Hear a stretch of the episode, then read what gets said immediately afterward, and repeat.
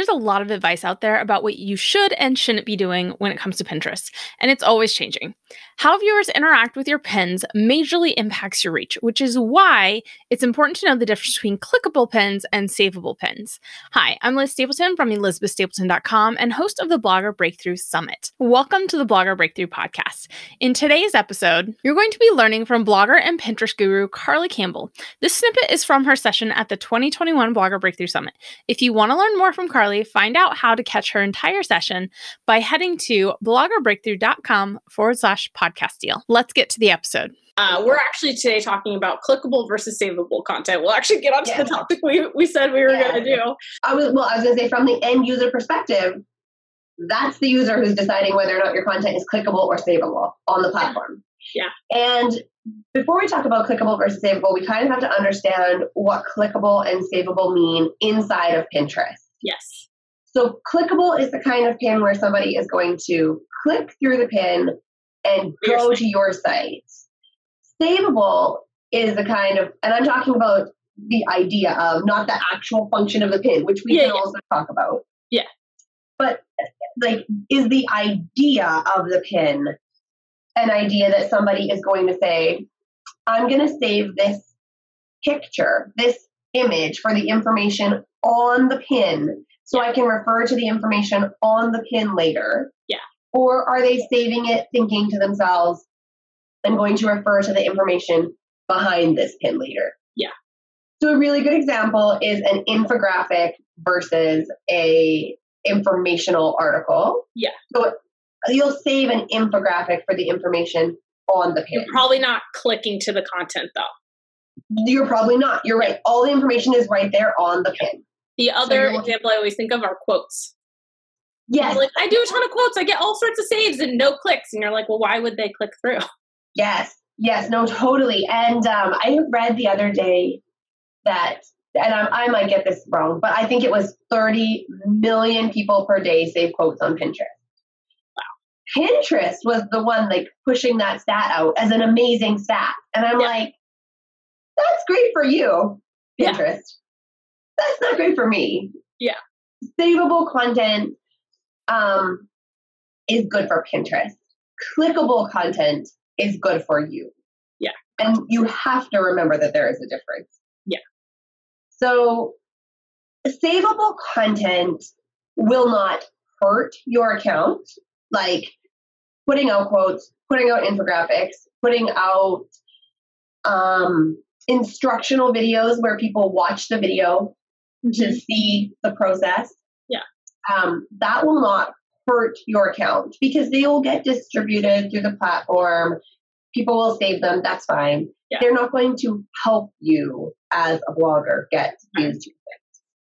Um, clickable content, on the other hand, is content that requires the person to click through to the other side to really get what they're after.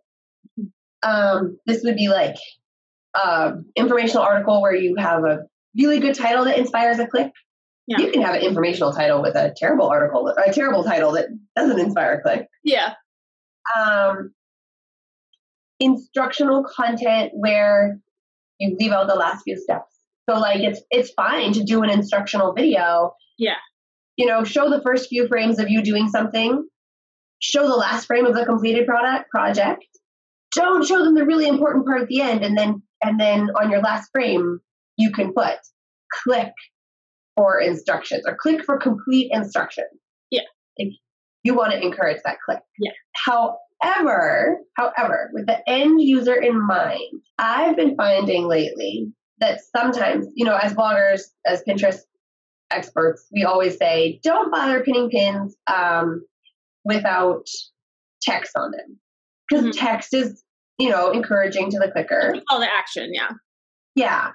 However, we've been finding that um, sometimes the title can be all that is required. The little title underneath the pin can be all that is required to encourage a click when the image um, checks the right boxes. So, for example, a finished a finished craft pro- project, right, with no text over it. Yep. but in your title underneath it says complete tutorial for this thing the picture is of. Yeah. Yeah. So because the title appears underneath the pin, Mhm. if you are taking advantage of that title, those plain images can be both savable and clickable. Yeah. And that is the winning combination on Pinterest. Yeah. I see that with uh, one of my clients is a food blogger, and so comparing Food when I do the title on the pin versus just the image of the food, the, you know, because she's gorgeous photography, you know, um, like she's it's it's different results in terms of saving versus clicking, but they do it does bring in traffic too. So it's kind of uh it's it's interesting to look at that. I've been experimenting with that as well. Good. That's exciting to hear because the thing about clicks and saves, and we actually had somebody bring this up in my mastermind group the other day. She had this beautiful pin with thousands of clicks, uh-huh. and she said, I feel frustrated that Pinterest isn't giving this pin more feed time. Everybody's clicking it. But the fact of the matter is, Pinterest has flat out told us in their algorithm saves are greater than clicks Mm-hmm. which means a pin with more saves will get more distribution than a pin with more clicks. Yeah. So if you can utilize those beautiful no text images to mm-hmm. get the saves, they'll get the clicks by default because that's what's out there. Yeah. That's what's getting feed time. Okay. Yeah, so sure, the one with the text on it might outperform if it was getting the same feed time, but it might not get the same feed time because saves are greater than clicks. Okay, hopefully, this episode has helped give you some new ideas to optimize your Pinterest game. Be sure to join me next time when we explore how to be ethical and honest in affiliate marketing with Leanne Scott from Passive Income Superstars. I'll catch you next time.